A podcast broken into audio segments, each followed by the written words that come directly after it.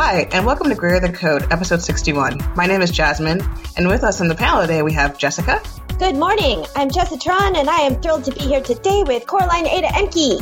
Hi everybody, and I'm happy to introduce our guest, Safia Abdallah. Safia started building HTML websites when she was 11 and writing Python and JavaScript since she was 13. For a little under a decade, she's been a curious young technologist using computers to make cool things and share them. Now she can be found speaking at conferences, blogging, contributing to open source, and working on her startup. Safia, so happy to have you here. Welcome. Thank you so much for having me. Our standard question that we start every podcast with is, what is your superpower, and when and how did you discover it? I would say my superpower is sight.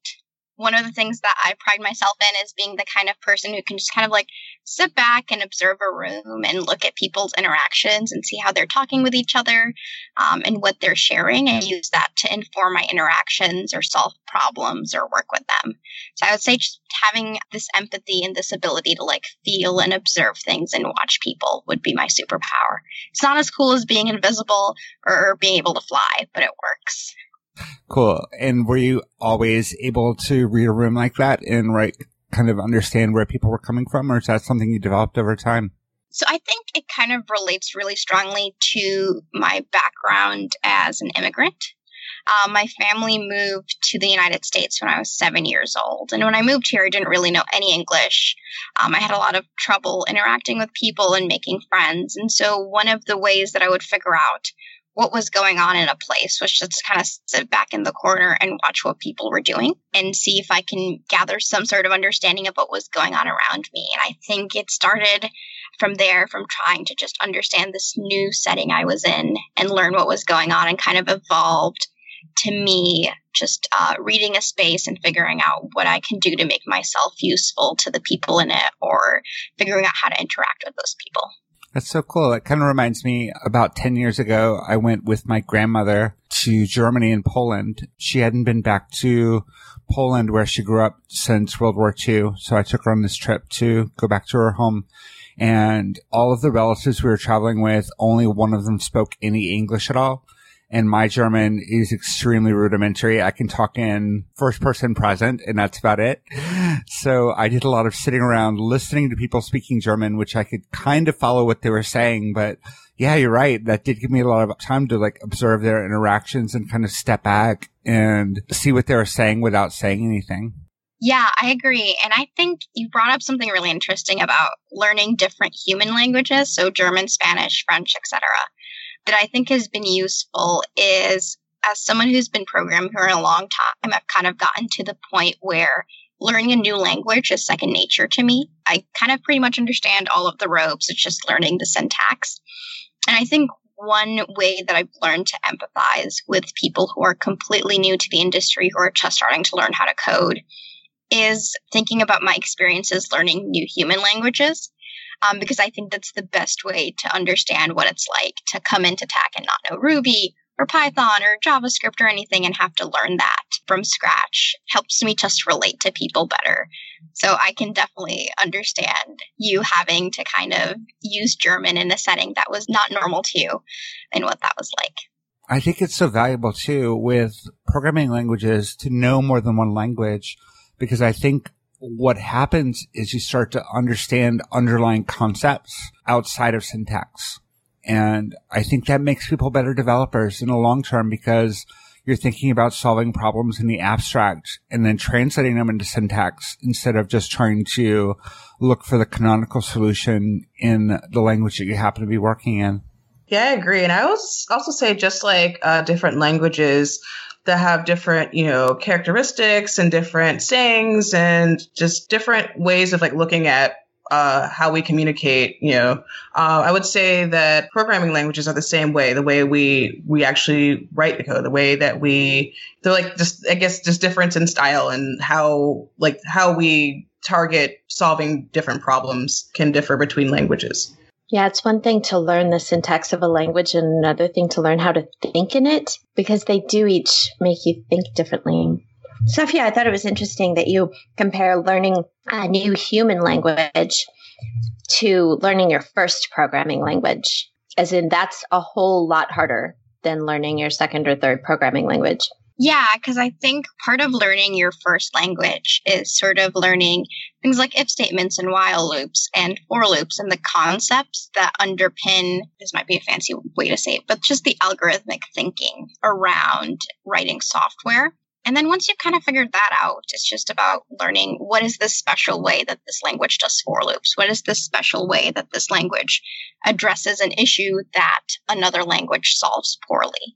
Whereas when you transition to learning a new human language, it involves learning a new set of grammar, a new way of thinking about the world almost. I think there's a close connection between what we speak and how we see the world. And the transition into learning a new human language and kind of the way it affects the way you see the world is very similar to learning your first programming language, learning algorithmic thinking and problem solving and how that changes the way you see the world and approach problems. Language definitely influences the way that we see the world. There's been a lot of studies on that, and there's this thing called the Sapir-Whorf hypothesis, which explicitly states that the words that we use influence the way we interpret things and events and people around us. There was a great example of that. There was a bridge built in Europe. I can't remember. I think it connects Spain, maybe Spain and France. And it's the tallest bridge in the world. And the word for bridge in French is masculine. And someone did a study of the newspaper reports of the construction and finishing of this bridge. And in French, all of the words that were used to describe the bridge emphasized its mass and its strength and its material. Whereas in German, the word bridge, die Brücke, is feminine. And the German reporters use words like weightless and it floats above the clouds. And they emphasized its gracefulness. So I thought that was like a really poignant example of how language was like, they're looking at the same bridge and they're seeing completely different things. Yeah, that's so fascinating. And I think just a great way to showcase something that I've been experiencing as I've started to kind of adopt a more international focus with my writing and speaking in tech is just the ways that developers in Germany or India or France see things differently from developers in the US. And I'll admit that I kind of mostly lean towards presenting and blogging towards an American audience, but just recognizing and hearing back from people across the globe who read my work and realizing that they pick up on different things or that they interpret my tone in different ways has been really interesting. And that's one of the things that I've kind of made a personal focus recently is becoming more empathetic in an international perspective. Because I would say that for the first part of my life, moving to America and having to learn English, it was a lot about conforming to American culture and fitting into the standard. And now I'm realizing that I kind of need to go back and connect more with the outside world. Now that I've kind of figured out how to speak English and how to live in America and how to interact with people in America, it's just learning how to do that for people in other countries. Oh, that's beautiful.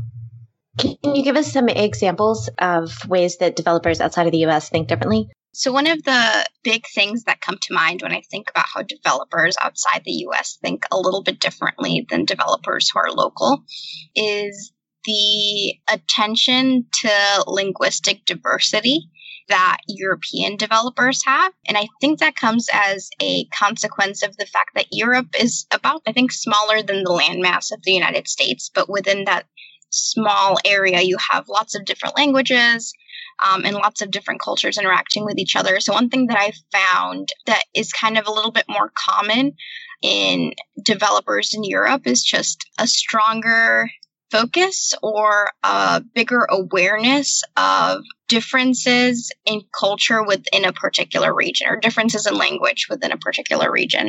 And I think that's something that developers in America haven't totally figured out because we're used to kind of looking at the world from the perspective of like a Silicon Valley startup or from our tech hubs. Whereas if you're in Europe and other places around the world, you're kind of more attentive to the nuances in language and thinking that occur even within a small region of the world. I would argue that Silicon Valley companies do the same sort of thing except without that awareness. They're influenced by the culture of a small geographic area because they think of their users as being exactly like them, right? And that doesn't apply even across all of America. My dad expresses a little frustration. He lives in a very rural part of the country and doesn't have high-speed internet. He has satellite internet, which is throttled and metered. And so a lot of the applications, the web apps that people develop, assume a broadband connection when the significant portion of the country doesn't have access to that. And it's people like in a bubble in Silicon Valley, just assuming that everyone across America is just like them. And we see the same thing when those companies try and go international. They assume American culture and specifically Silicon Valley culture exists everywhere else in the world too. Yeah, that's a great way of putting what I was trying to say. It's everyone seems to think that, or I think most developers in Silicon Valley-centered countries think that everyone's got the newest iPhone on a high-speed data connection with great internet at home. And the uncomfortable reality is that most of Silicon Valley isn't like that. Not everyone in San Francisco has those kinds of resources, certainly not everyone in America. So building universal and approachable tech is really difficult. So, you know, in the like monoculture that we have in Silicon Valley, what is it like? What's the experience like for somebody who doesn't fit in that norm and their norm or Silicon Valley's norm? And like, what does success look for somebody who is trying to work their way up in that industry? To kind of establish to those who are listening or might not know me, as I mentioned earlier, I'm an immigrant. I'm a woman of color. So I exist at the intersection of a couple of minority labels or minority identities. And I've been involved in tech for a little under a decade, if you include all of my youthful shenanigans that I pulled when I was 11 and 12. But I've been directly engaged with different companies at different conferences and at events for probably 6 years now. And I've been this different person who doesn't look like the norm. In quotes, in tech. And one of the things that I've seen in other successful minorities in tech, and just in myself as I try to establish a career in the industry and develop something for myself in the industry, is the fact that so often people who are not the norm in tech end up being tokenized a little bit. One example that I think of, and I think this is going to be a popular example that everyone can relate to, is Admiral Grace Hopper. That name is probably recognized by pretty much everyone in the industry. There are conferences named after her. Her name gets used a lot as an example of a successful woman in tech. But one of the things I struggle with is, of all of the people who know her name and know that she was a female computer scientist and one of the first, how many actually know what she accomplished? Grace Hopper had the courage to bring up the idea of a compiler in her time, this notion that instead of writing everything in low-level machine code and it being painstaking and difficult to debug, you can create compilers that could translate code written in a language that a human could understand much more easily to something that a machine could process. And that idea was revolutionary. It's the reason that we have things like startups. It's the reason that we can even talk about people learning to code at home or at boot camps or at universities. It's because she reduced that barrier to entry. But I think so often when we talk about her, she's tokenized for being a woman in computer science, that the intellectual and technical value of her work is overshadowed. And that's something that I think a lot of minority individuals struggle with. And something that I'm trying to struggle with is I don't want to be remembered for being a woman of color who is an engineer. I want to be remembered as an engineer who happens to be a woman of color. And it's so difficult because when you're different from the monoculture or from the norm, people want to focus on your differences, not how you're the same. So people want to focus on how I'm a woman of color and how that is something unique about me, and not necessarily the fact that I'm a pretty darn good engineer and that I'm really great at maintaining open source projects. And that's one thing that I've tried to think about a lot and kind of dictates a lot of my interactions recently in tech, is I don't want to be remembered for being a great woman in tech. I just want to be remembered for being a great engineer, a great business person who happens to be a woman of color. I'm sure there's more examples beyond Grace Hopper of people who have experienced similar tokenizations, I would say, where who they were and their identity quickly overshadowed what they did. And it's tough to balance, you know, because I definitely, like, who I am is a big part of my identity, but it's not all I am. So kind of playing this balancing act where I am comfortable with who I am and I recognize that it's part of my journey, but it's not my entire self. And I don't want people to see me as that. I think that's such a difficult balance too, because you want it. I don't want to project onto you. I want to open the way for other women in tech. I want to open the way for other transgender women in tech. I want to be a role model in some kind of way. And I want to inspire people who are like me to succeed and show them, like, you can do these things, and who you are isn't a barrier. But like you, I don't want to be like, oh, Coraline's a great transgender female engineer. Right? That's not my identity, but it is part of who I am. And I think the struggle is like being your whole self without erasing part of your identity or overemphasizing part of your identity. And that's so difficult to navigate. Yeah, you just want it to be so that there are enough transgender women in tech that that's not the first thing people notice. Yeah, exactly. I agree with that. And I would say this is a problem that uniquely falls on individuals who are underrepresented minorities. And I think that's something important for people to recognize when they want to be maybe good allies or just good friends and colleagues of underrepresented individuals, is that we do have this kind of emotional burden that we're carrying about how we move around the industries. Do we want to be seen as a woman of color? Is now the time to showcase the fact that we're a strong engineer? Do we emphasize this part of our identity now or this other part? And that's just an emotional and intellectual burden that is constantly on our minds that might not be a primary focus for somebody who is part of the norm or doesn't have to struggle with being underrepresented in the industry. I'm really curious about how that intersects with your conference speaking, because I know for me myself, I got a lot of invitations to speak at what I call unicorn talks, where it's like, oh, hey, come be on this panel about women in tech, or hey, come be on this panel about X or Y. And that's like a hyper focus on identity issues. I think it was Sandy Mats who said that she'll know that the industry has changed when women in tech can go on stage talking about something other than women and being a woman in tech. Have you had that same kind of experience? And do you talk about your identity as part of your conference talks, or what do you prefer to talk about? Yeah, so I haven't had any direct experiences, and I might just not be recalling them at the moment, where I've been invited to speak specifically about being a woman in tech. But I can tell there have been instances where a conference just realized that a majority of their speakers were white men and is kind of rushing to invite minority speakers. So I've never been in situations where I've had to speak about being a woman of color, but I have been in a lot of situations where I could tell that I was invited because I was a woman of color. And those are always really hard for me to navigate, because it's like, okay, do I accept this invitation? Because I know it'll push forward my career. It'll help expose me to a new audience. It'll be another speaking engagement that I could use to lead into a job or some sort of other opportunity. Or, you know, the fact that, you know, somebody invited you not necessarily because of what you did or your accomplishments, but because of who you are. It kind of leaves a bad taste in your mouth going into the talk.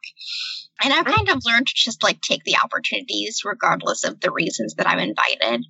But I definitely think that when I am invited to speak because I'm a woman of color, even if I get to propose my own topic or speak about what I like, there is an expectation by the conference organizer sometimes that I will perform a certain amount of emotional labor and discuss the issues of diversity and inclusion. And it's not like an overt explicit expectation, but it's definitely there that we want you to tie this topic into your talk in some way because you are of a minority identity. And sometimes I will discuss it. Like, I think the fact that I was an immigrant is a big part of my experience in tech, but oftentimes I try to avoid it and just focus on the fact that I have been in this industry for a while. I'm curious. I'm passionate. I like to build things. I have all of these attributes that we correlate with good engineers in quotes. And it doesn't really matter who I am at the end of the day. It's what I am. It's such a weird way to phrase it. And I think the fact that I'm struggling to convey what I mean right now is a big part of the problem. Is there's just this emotional burden and this intellectual burden around my identity and who I want to be and how I want to present myself. And I'm constantly thinking about it. And I don't think this is just an issue in tech in particular. I think anyone who is an underrepresented individual attempting to navigate career or social life or anything is going to struggle with this. I'm not like everybody else. It affects everything I do, and I always have to think about it. So how do I manage that? I didn't answer your question at all, I think. But I think the reason I can't answer it is because this is still an ongoing journey for me. I'm still trying to figure out what my identity is and who I want to be represented as. And, am I a woman of color first? Am I a startup founder? Am I an engineer? What label do I want to put on myself? Because although labels suck, our culture at large is very obsessed with them, and everyone needs to have a tag on them for you to be understood. I myself also struggle with that. And for the first time, I listened to somebody who pretty much drew their line in the sand when it came to that. So I was listening to a podcast, and Neil deGrasse Tyson was on it. And the interviewed pretty much asked him, how do you feel about being one of the very few people color in astrophysics? And it sounded like he was frustrated, like just that it sounded like the question being asked like a lot. And he sounded frustrated. And from my understand, I think he said something along the lines that at, end of the day, I'm a scientist, and that's what I want to be remembered and known as. And, my knowledge is there for everybody. And I want to influence everybody. And, I had some like feelings about that. But for me, it was just not my place to judge, because I, like you said, everyone's on their own journey. Everyone's still trying to figure it out. And personally, I think that there's so much value in conferences where, yes, they might be reaching out because they see that you're somebody in their, let's just be honest about it, their space, who is different. And the fact that they find, having that representation is, in my personal, I guess my opinion, is valuable, but also it's valuable to you. Like you're saying, it's like a career booster, it opens you up to different audiences. And also it opens you up to like just your presence in general, that somebody who is interested in maybe your technologies, or somebody maybe who also identifies as like a person of color, a woman of color, wants to, explore something that you're talking about and they're excited about it. So just like being present can just be just as important as, a career booster. You could be influencing other people. Yeah. And I think I talked a little bit about how it's an emotional and intellectual burden for me personally to navigate the world as an underrepresented minority. I've also tried to kind of manage the chaos that comes into my head when I address those topics by just having a mindful approach to living. And this is, for my personal life and for my career as well, starting to be really introspective about my own goals. And, am I doing something because I think it'll align with the status quo, or it'll make me look more normal in this industry where I'm not normal? Am I doing something for me, or am I doing it as a representative of a larger identity or group? And just kind of sitting down and having really honest and sometimes hard to have conversations with myself about why I'm doing what I do, and what part of it is for me and what part of it is for people who are like me, who will follow me in the future. And what part of it is just to conform and to not feel like I'm different all the time. I've been trying to work on that a little bit more, and I've kind of developed techniques for just existing in this industry, this like chaotic, always moving, always busy industry in a more mindful way. Do you have any tips for us that you're willing to share? For those of you who follow me on Twitter, you probably know that I am totally obsessed with notebooks and paper and writing things down.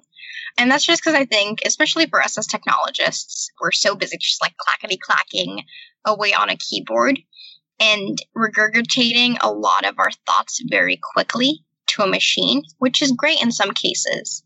But sometimes I think it's good to grab a pen and paper and just slowly write out your ideas. And I find that it's been very therapeutic, because that kind of buffer or that lag between you having an idea and you writing it down on paper slows down your mind a little bit and helps organize information. So usually I say that as a precursor that a lot of my tips will involve writing things down. just because I find that it helps slow my mind down and clear my thinking as opposed to typing things in an email or a notepad or something like that. And I would say one of the first things that I've started to do recently, and this is when it comes to kind of big career decisions. For me, a big career decision is like I'm invited to give a keynote talk at a really interesting conference, or I'm invited to a residency program for my startup, or I'm given a job offer. The one thing I like to sit and do is kind of sit down and draw kind of a quad diagram, and then I'll have two columns. And the columns will be me and others. For me, others is the people that I prioritize in my life. So it's my family, it's my immediate circle of friends, my immediate circle of mentors and associates. And then me is just, what is this? It's me. And then I'll have multiple rows, and the rows will be 6 months, 1 year, 1.5 years, and 2 years. So just kind of time. And I'll write out, in 6 months, assuming that I take this offer, or I do the best I can at this job, or I speak at this conference and it turns out lending itself to lots of other opportunities, what will this do to make me happy? And what will this do to make others happy? And I found that this is a great way for me to balance prioritizing my own feelings versus the feelings of others, because one of the big things that I struggle with, especially as a young person, is I have a lot of mentors and friends and family who want me to do things that I don't want to do. So physically writing down, how something will make me happy versus how it'll make others happy helps me manage those distinctions. And then I'll go through and I'll fill out that chart, and I'll think about, the total value of my own happiness and success versus the happiness and success that others might derive from my actions. And I'll just have a conversation with myself, like, do I care about the fact that if I do this, other people will be happy, but I won't? Do I care about the fact that I'll be happy, but others will be maybe a little bit upset? And just kind of sit down and have that conversation about how my choice affects not just me, but others in the long term. So that's one of the techniques that I utilize, especially when I'm faced with decisions.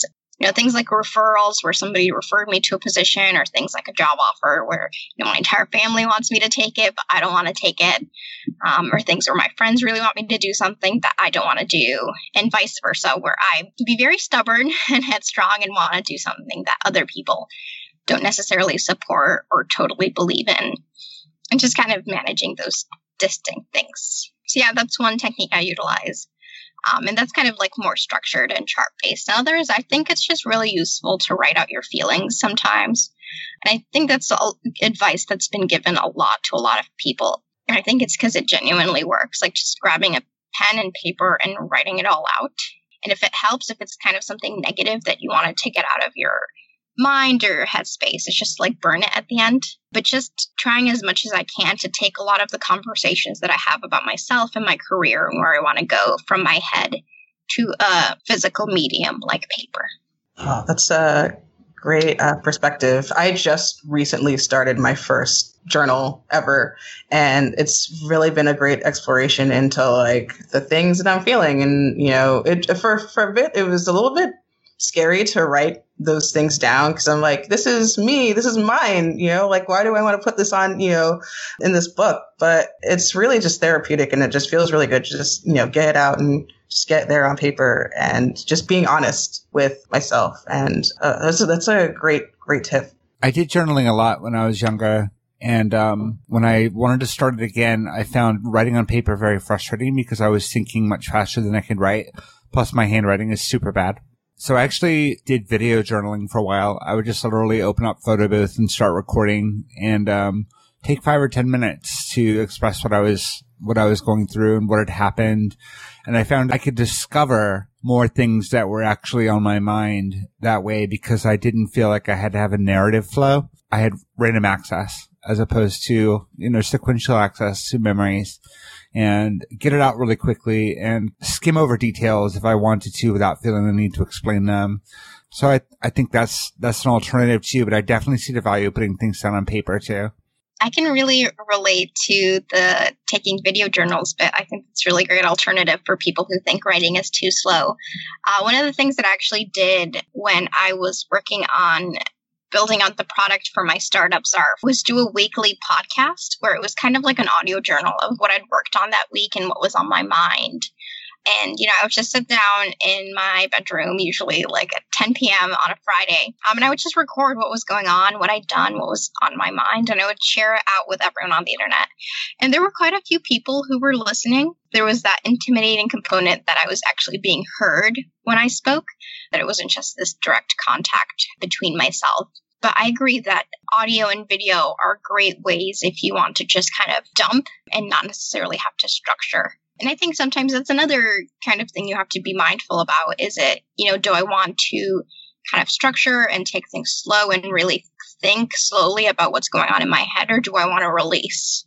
That's a choice that we have to make. So yeah, I think that video journal idea is really good, and I should probably start it up again. I will definitely try that. You mentioned the very conscious definition of success, and you defined it as you being happy and others being happy in the medium and long term. How do you define happy?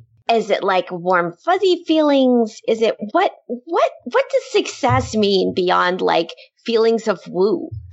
So I might get really dark here, but I don't think there like true internal happiness exists, that there will ever be a case where you're just satisfied with everything in your life. I think what I strive for is general contentness in the things that matter to me. And I have some big life priorities that I want to accomplish. Some of them are personal, so I can't share them here, but some of them are career-oriented. Like, I want to one day run a small tech company that has a diverse, dedicated, inclusive, and empathetic staff of engineers, designers, managers, etc. And that's just kind of a personal goal for me. And contentness in that goal is once I've achieved it and just checked off all of the boxes in that goal. And then there are some things that are a bit less defined, like not the very specific vision that I just laid out, but maybe I want to grow my technical skills in a particular language or framework. And for me, contentness is just, it's so hard to explain because it's, I would say it's a deep sense of self-satisfaction, of being okay with yourself. And that's such a hard thing, I think, for a lot of people to get or to achieve. It's just being okay with who you are as things are and not striving for more. One of the things that I struggle with when I think about success and my vision of being content with the way things are is I'm a bit of a perfectionist, and I'm the kind of person who will like check off one thing and immediately want to do the next. And I have this to-do list mentality that most people, I think, glamorize and think is like the pinnacle of productivity. But for me, I'm just never going to be happy with what I've done. I'm always going to want to do more. So success for me along that dimension is just getting to a point where I don't feel like I need to do more, where I've conquered the intellectual and mental tick that I have that is always wanting to do something else. But would you even be you if you didn't want to do more? Oh my goodness, that's a great question, because I struggle with this all the time. I'm like, but wait, is this kind of aspect of my identity where I'm always a do more kind of person? Is it me? Is it all I am? Am I going to eventually just hurt myself with my obsession of always doing more? And it's so difficult because I think, you know, it's something like my need to always check things off a list and to always do the next thing. It's great because I can be really productive. I can accomplish a lot. I can be a very dedicated and motivated person, but I can also just be consistently, deeply unsatisfied with the way things are. And it's this double-edged sword that I have to navigate. And like I was saying earlier, this is another thing that I'm working through in my journey of mindfulness. It's just figuring out, am I this to-do list checker, always doing the next thing kind of person? Or is there going to be a point where I can say, Safia, enough, be happy, be content with what you've done? And yes, it's so difficult to figure out, but I'm working on it. Gosh, I can't imagine being content with what I've done, but I do find myself content in the doing.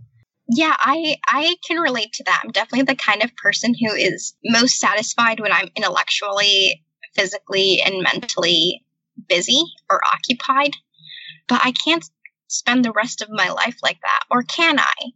I have no idea. I'm also only 21 years old, so I'm sure I've got several more years to figure this out.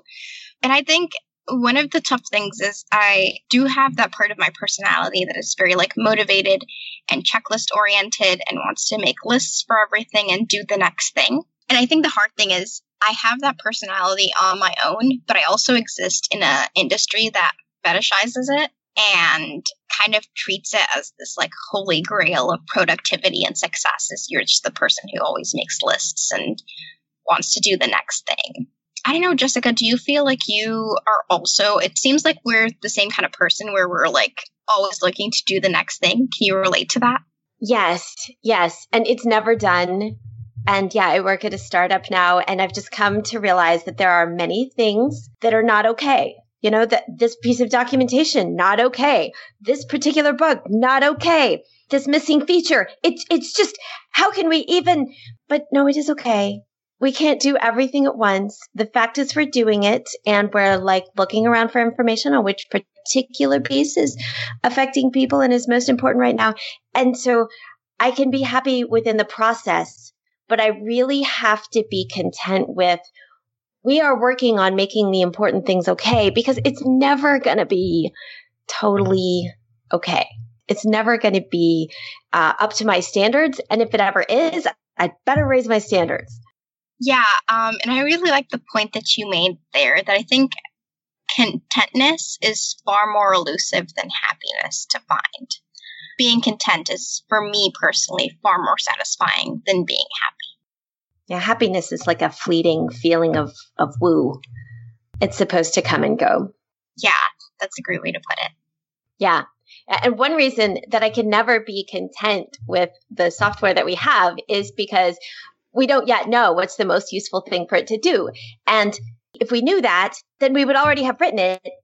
And then if I wanted to get it actually right, I would have to go back and write it again. Yeah, I agree. And this is something that I had a really extensive experience with when I was working on launching my startup product. And I actually ended up building it in 4 iterations before it officially launched the beta. And as of this recording, I'm working on doing yet another rebuild of the product. And I kind of tweeted a little bit about this before, that I think it's very healthy to rebuild things. And there is a part of me that, from like a philosophical and emotional perspective, is really into destroying the things I make and making them again. I don't know what that says about me, but I'm definitely gotten to a point where I'm comfortable building an entire app, deleting everything. Don't worry, it's backed up on GitHub. And then starting to build it again. This has 2 effects for me. The first is I don't become obsessed with the code. I think it's more important when you're building a product to become obsessed with what it means for your users and how it's going to solve a particular problem than the actual like characters that you write in a text file and execute or run. And that helps me kind of be the kind of engineer who's more focused on the problem than the particular solution they've crafted. And then another thing I think it's helped me do is the process of rewriting something helps me get a better sense of the problem with each iteration. Like in the destruction of the first iteration of an app or the first build, there is this process of learning that you can bring into the next version. I know I'm kind of presenting this like really huge kind of scary situation where I build an entire app and then I start over again.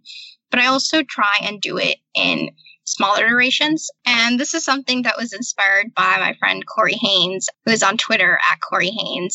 And he talked a little bit to me about one of the development philosophies that his startup uses, which is they have feature branches that only last for a day. So you kind of have a day to get the code written for the particular feature or fix that you're looking to implement, and then it's cleared out at the end of the day. And the effect is that, A, you kind of get to iteratively learn and be able to start from scratch every day and not have this like branch that hangs around for 3 weeks that you're working on, which I think we've all had experiences with. And the next is you start to think more about building things smaller and smaller and eventually getting into like a big feature or a big fix. And I think that's like the holy grail for me as an engineer, is getting to a point where I can look at a problem and break it down to the smallest possible parts it can be and then work on those independently. That's so important. And I've been in this industry for like over 20 years now. And when I started, we did a lot of prototyping. And the rule with a prototype is that you would write it and throw it away. Like, the prototype was your learning exercise, and it allowed you to explore different options for how to solve a given problem. And when you were done with it, you literally threw it away and redid it. And I think that with Agile, that's something we've lost, because we're constantly like thinking in 2-week iterations, and you can't spend the next sprint rebuilding what you did last sprint, because that has to be done. It has to be cumulative, right? And I love the idea of throwing code away. It's so freeing, and knowing that it's okay to experiment, and knowing that it's okay to get it wrong, because this isn't what the code's going to look like in its final form. I think that is so valuable, right? I wish we were more free in this industry to do things like that. Partly, I think we don't do it because we're afraid, partly because we get attached to the things that we create, and partly because our development methodologies don't support it. Yeah, I think you just did a great job laying out all of the reasons that I think this happens. And I'm hoping that at some point I'll have the chance to write a little bit more about my, let's call it, destruction-focused development. But just the idea of being comfortable deleting things and not being attached to code is really difficult to manage, especially when your label is software engineer and that is what you do, and kind of not the summarity of your existence as job, but a big part of it. So, Safia, when you destroy a branch, when you destroy the app and build it again, how tempted are you to hold on to precious parts of the code where you're like, this was really, really hard. I don't want to have to write that again. I'll just copy that one piece over. Oh, I actually do that quite a bit, I'll admit. So it's not completely destructive, but I would say it's largely for things that are kind of like boilerplate or just logic that I know I'm going to need elsewhere that I can just copy over, which I'm comfortable with. But there are definitely times when I've had to write a lot of logic for something and then copy it over. And there are cases where it worked out well, where, you know, I was able to progress successfully with a new iteration of the app. And then there were cases where by bringing along that code, I actually brought all of the baggage that was needed to make it possible. And I think that's one thing I try to be mindful of is every line of code has baggage, no matter how insignificant. And when you bring it into a code base, you're bringing all of its baggage. Sometimes baggage is okay, and sometimes it's not. And I've definitely shot myself in the foot sometimes when I brought a piece of code over and then I had to like bring in the database migration and bring in this configuration and bring in all of this other stuff. And it was just like, oh, come on, I could have just written this in a different way or taken this opportunity to think a little bit more about it. But I would say in general, I try to make sure that whenever I rewrite something, at least 80% of it is new, whether it's using a different framework or kind of focusing on different feature sets or fixing different bugs and kind of letting other things slide. So yes, you caught me, Coraline. I'm definitely guilty of copying things over. I'm kind of reminded of part of the process that I use when I'm writing music. Sometimes a song will get to a point where I don't like it anymore. Like, there's something fundamental that isn't working about the way it's been structured or the way the parts are coming together. So I'll start over. And there's a lot of temptation to say that guitar part was so hard to play. I'll just bring over that one guitar part. And I don't do it typically. And what I try to tell myself is that the important parts of the song are the ones that I'm going to remember. And if I remember them, I can do them again. And if I don't remember them, they weren't important. That was so profound. I might need a couple of minutes to process it. So in the beginning, when we just started to chat, you mentioned that you had some shenanigans back when you started coding. Can you explain or tell us about one of those shenanigans? Yeah. Coraline mentioned during my intro that I started to code when I was 11 years old. And I think one of the big things for me in my journey as a young technologist, young being like tween to teenager, it's just I had this moment where I realized I could control the machine. The machine wasn't controlling me. And it was a huge transition in the way that I approached software, because I now saw the computer as this thing that would respond to what I told it to do, not just like where I would go to play Neopets and MiniClip games and whatever it is I was doing when I was 11. And, you know, I miss those days so much because I was just gleefully hacking and I wasn't doing it for work or to close issues or anything like that. One of the stories that I tell a lot, and I think about it because it's very funny, is I kind of taught myself HTML, and my goal there was to kind of make my Neopets page super awesome and glittery and the best thing ever. So I picked up HTML and CSS. And I tinkered a lot with the visual elements of software. I did some stuff in Photoshop and InDesign and a lot of kind of digital media type stuff. But it was the summer before I started high school, I was watching a documentary series about the history of computers, and it talked about Charles Babbage's analytical engine and the ENIAC and early IBM computers and just the entire history of the field. And the last episode talked about Larry Page and Sergey Brin and how they built Google and what that experience was like for them. And mind you, at this point, I, could write HTML and CSS. I was familiar with Photoshop. I knew that you could code computers or write software for them, but I've never actually written a computer program. So after watching that episode about Google and Larry and Sergey, I thought, I'm going to build a search engine. Because at that point in time, I thought this was like a trivial thing to do. So I spent a lot of high school just in my spare time, after school, on the weekends, during breaks, learning about search engines and machine learning and AI and how we manage information. In this age, I built a silly toy search engine. I did a lot of machine learning related projects. I read a lot of books. And those were the best times in my career as a person in tech, because I didn't really have a goal. I wasn't, looking to be hired by a company. I wasn't looking to get an offer to speak somewhere or to contribute to a project. I was just doing it because I thought it was fun and it made me happy. And I call those kinds of things shenanigans because there was no point to them. They were just fun and joyful. And I feel like I have lost a little bit of that sense of joy and play around what I build and how I build it, that I'm kind of trying to bring back into the way I write software. But yeah, it's been a while since I've been able to just have fun and do something pointless on a computer. It's amazing what you can accomplish when you don't know what the impossible is. Yeah, that's a great way to phrase it. That was definitely my headspace at the time. And you said there was no point to them, but didn't we already establish that the whole point was making ourselves and others happy? Oh, yeah. I would say in a way, they're the most direct. I would say this was kind of, so all of this was before I really started to think seriously about my life. I was doing this stuff when I was like 14 and 15, and I was just like a very self-centered teenager. So the point for me was just to like sit at a computer and do fun things and build cool things and not think a lot about why I was doing it or, if I was going to make money off of it or if anyone was going to hire me. And I think as much as it is sometimes good to find things that make you happy or content, sometimes it's good just to do things for the heck of it and for no reason at all other than it brings you joy at the time, as temporary as that time is. That's so wonderful, Safia. We like to end every show with reflections.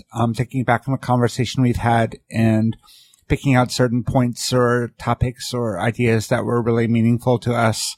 A couple of things that struck me about our conversation today, Safia, is first of all, the grid you described where you laid out these quadrants of like what's going to make you happy, what's going to make someone else happy, and being really thoughtful about planning your finite energy and labor around those sorts of goals. I often find that I feel like I'm not doing enough and I haven't defined what enough is and I haven't defined why I do the things that I do. So I'd like to try that approach and see if that makes me more mindful about what my own success criteria are. The other thing that struck me is the idea of being content versus being happy. And I don't have an opinion on whether I think it's more important to be content or to be happy. I'm actually afraid of being happy. I don't know how I feel about being content. So that's definitely something I want to think about some more. So thank you for that. Awesome. I want to thank you for diving into your feelings around representation, specifically in like public events, like conferences and speaking and things like that.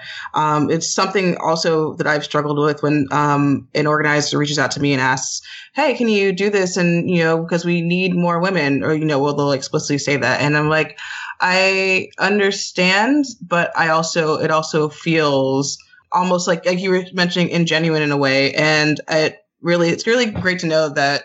That's not, it's like a common feeling, in that I feel like I can really explore those thoughts without feeling it's like that's not unique. It's something that we all struggle with. And so thank you for that. For the record, I don't have any problem when conferences ask me, and I know they're asking me because I'm a woman, because I'm like, I'm glad that y'all like noticed that you needed more women speakers, and I'm glad conferences do this. But I also don't feel bad at all if I'm like, nope, sorry, busy. But my reflection from this episode goes back to something you said pretty early. You said that when you came to the US at 7, you learned to conform to standards, and that now you're returning to a more international focus. You're able to, your phrase I think was go back and widen. You're able to broaden your perspective because you remember reaching the perspective that most of us were born into. And that's wonderful. That's its own power that you came by through a lot of effort and continued effort. And the rest of us can gain that breadth too, of both being able to meet American standards and understand and work with people outside of the US. We have to put in a lot of effort for that. And I hope we do. So I guess in chronological order, I think it was really great that we had the chance to talk a little bit about the fact that the Silicon Valley monoculture doesn't capture everything. And as connected as we think we are with the internet and social media and all that, there are still experiences that we don't capture, even within our own borders in the States, that we need to think about. I also, like Coraline, thought our discussion about content versus happy was really great. And Jessica, you did a great job of just making me feel better about what I was going through and showing me that I was not alone. And just expressing some of the ideas that I had in different and interesting ways. And finally, I thought our discussion about tokenism was really great and addressed kind of the difficulty of the conversation for underrepresented individuals, and that it's, you know, an ongoing journey for me and I'm sure many others. So yeah, thank you for an awesome conversation, everybody. Thank you, Safia. It was so wonderful to have you on the show today. Thank you. I want to remind our listeners that we are listener supported. And if you want to support conversations like the one we've had today with Safia, go to patreon.com/greaterthancode, pledge at any level, and get access to our exclusive patron-only Slack community, which is a wonderful, wonderful, wonderful place to continue conversations and have conversations like this. So please think about supporting us. If your company wants to support us, we have a prospectus for sponsorship on our website at greaterthanco.com. And thank you all, and we will talk to you again very soon.